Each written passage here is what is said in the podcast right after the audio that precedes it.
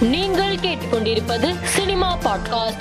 மணிரத்னம் இயக்கத்தில் வெளியான பொன்னியின் செல்வன் திரைப்படம் ஆசிய திரைப்பட விருதுகளில் ஆறு பிரிவுகளில் பரிந்துரை செய்யப்பட்டுள்ளது.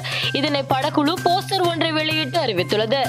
சென்னையில் குறும்பட நிகழ்ச்சி ஒன்றில் கலந்து கொண்ட இயக்குனர் வெற்றிமாறன் சிகரெட் பழக்கத்தை நிறுத்தியது குறித்து நினைவு கூர்ந்தார். கல்லூரியில் படிக்கும்போது ஒரு நாளுக்கு எழுபது சிகரெட் பிடிப்பேன். இயக்குநராக இருக்கும்போது நூற்றி ஐம்பது சிகரெட் வரை பிடிப்பேன். அப்போதுதான் நான் ஒன்றை உணர்ந்தேன். என்னால் என்னுடைய நூறு சதவீதத்தை கொடுக்க முடியவில்லை. இது தவறு என உணர்ந்து மருத்துவர்கள் ஆலோசனைப்படி அதை விட்டுவிட்டேன். எனது படங்களில் இனி புகைப்பிடிக்கும் மது அருந்தும் காட்சிகள் வருவதை முடிந்த அளவு தவிர்ப்பேன் என்றார் வெற்றிமாறன். பிக்பாஸ் நிகழ்ச்சி இன்றுடன் தொண்ணூறு நாட்களை நெருங்கியுள்ளது.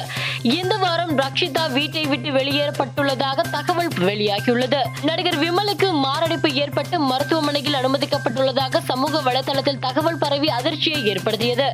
இந்த தகவலை மறுத்துள்ள விமல் எனக்கு மாரடைப்பு எதுவும் இல்லை நான் முழு ஆரோக்கியத்துடன் இருக்கிறேன் என்று விளக்கமளித்துள்ளார்.